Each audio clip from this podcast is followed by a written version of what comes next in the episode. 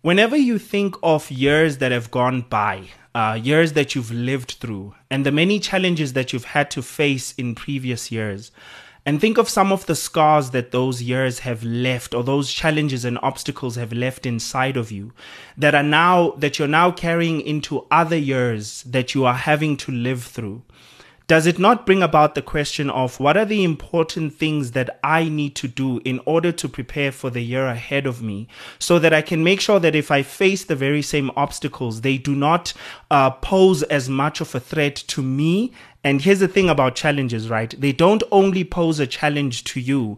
They don't only pose a threat to you, but they can directly impact and attack you while also impacting and affecting the people around you. So this is why it's one of the most important things for you to think about the important, the crucial and significant things that you need to do at the beginning of every year in order for you to prepare yourself for that year. Now you might be thinking to yourself, I know what he's going to say. He's going to tell me I need to write down my goals and I need to write down my strategy and write down the three most important things that I want to accomplish for the year. That's not necessarily the approach that I want to take with this discussion, right? What I actually want to bring to your attention, what I want to propose to you is take a moment to reflect on a number of things that are internal and personal to you. For example, one of the most important things and advices I've never gotten on how to prepare for a year that I'm about to, um, um, you know, experience or go through is just going for therapy or counseling. Um, just to go and reflect on how some of the things from the previous year have impacted me and what kind of an impact have I had on other people's lives.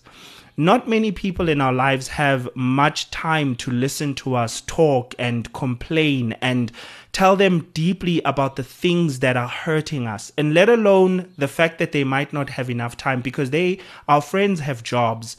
Our families are also trying to get by and live their own lives. When you have someone whose profession is based on listening to you and giving you professional advice and also guiding you um, and sort of like tipping you towards the right direction in terms of solving your problems and overcoming certain things. It's a completely different story. And quite honestly speaking, I have to also be honest about the fact that it is a privilege. It's a privilege to be able to take a moment, right, and spend money on going out there and getting professional help. That is a huge privilege because not all of us have the time, but more importantly, we don't all have the money to do something like that. Um, and that's something that we absolutely do need to acknowledge, right? So, this is why I specifically said it's important to go for therapy or for counseling because some of us are in school uh, some of us are in high school, some of us are in varsity, and it at a lot of these places, or even in college, at a lot of these places, you do find um, counselors on campus, and in some, some of us are fortunate enough that some universities even have professionally trained therapists with experience that you can go and talk to. Talk to them about your relationship with your parents, your relationship with family members that might have wounded you. Um, and the reason you want to do this is because you don't want the, the, the wounds and the scars of previous years to follow you into this year and for you to continue um, um, repeating the very same mistakes. That is something so important for us to do. I think that should be at the very top of each and every one of our lists, right? Um, the, the idea of going for therapy and going to reflect on some of the things that have wounded us and making sure that we don't carry those things into the new year. Another thing that I, I, would encourage you to do is to just take a moment, in fact, take multiple moments, right? Just like the, the issue with therapy and counseling, you can go once, but I would advise you to at least do a certain number of weeks of therapy, perhaps a full month if you can't afford to do three months or six months. It's advisable to do at least uh, uh, uh, three months, but if you can get at least a month, and I know that there's also some beautiful churches that offer counseling and therapy with trained people you know. I wouldn't advise you to talk to someone at church who you know they just so happened to put them in counseling because they needed someone. I would advise you to talk to someone who understands the profession and that everything you say to them is confidential and is sensitive and it should be dealt with in that way. But another thing before spending too much time on the therapy thing is that take a number of moments to go out, and this one is free depending on how you choose to do it. Take a couple of moments to go out and reflect, have some alone time, and reflect on some of the things that are important to you. Right? Um, reflect on the, the, the kind of life that you're living. What are you studying? Uh, take a moment to reflect on who are your friends and are they adding value to your life? Like sit down and and and and really really think about these things. You know whenever you you want to go on a hike you want to invite a friend because it's a you want it to be a social activity. Whenever you want to go out and watch a movie you want to invite a friend because you treat it as a social activity. Even if you want to go grab a bite and eat out. This is something i've mentioned before that i would like to see myself um, go out and enjoy lunch for the sake of it. Just be by myself. Not being productive just if I have to listen to some lo-fi music because it's very difficult to be alone with your own thoughts, right? Lo-fi music sort of helps you channel your thoughts and helps you not to be too idle. Uh, but I would encourage you to go on a hike, if you can afford it, go on an air, to an Airbnb, um, spend some time alone and reflect on your own thoughts. You don't need to make notes of everything, but if you are that type of a person, definitely reflect on your life. What are the things that you might be pursuing that you shouldn't be pursuing and that don't resonate well with you? And keeping in mind that I'm not the kind of person who believes that we all should be pursuing that one thing that is your purpose and you shouldn't be pursuing anything else. I don't believe in that. I do believe that at times you will find yourself pursuing things that don't always resonate with the de- your deepest calling. And that's okay because there is a certain dignity that comes with being responsible right? Um, if for example you're in high school and you see yourself doing a, a subject that you don't feel like aligns with your purpose like you should be doing this or that or going to play this sport it's okay for you to have enough responsibility and commitment and discipline to finish this thing I commend people who think in that way. Um, if you're in varsity, like if there are certain subjects or modules that you're doing and you feel like they don't align with who and what you want to become in life, I've learned, and it's taken me quite a while to learn this lesson, that it's okay to be at that place. That it's okay for me to to to not always do things that I feel like align exactly and you know uh, align well with what I feel is my purpose and my goal in life. I've I've learned that the hard way, and I know that there's a lot of people who battle with that, like finding and making peace with that idea. And I think that's another thing that I would definitely encourage you to do. In as much as I'm encouraging you to reflect on things that you're doing and think about whether you should still be doing them think about the relationships your friendships how much value are they are they adding in your life? Um, and take those moments of just going and having some alone time going on hikes by yourself going on jogs by yourself to think and just play some lo-fi music with no words that are going to distract you and get you thinking about what they're saying. Or classical music just think just think just process Think about what kind of a year and use your imagination. What kind of a year would you like to have? What are some of the things that you're constantly holding on to and that you're afraid to let go of?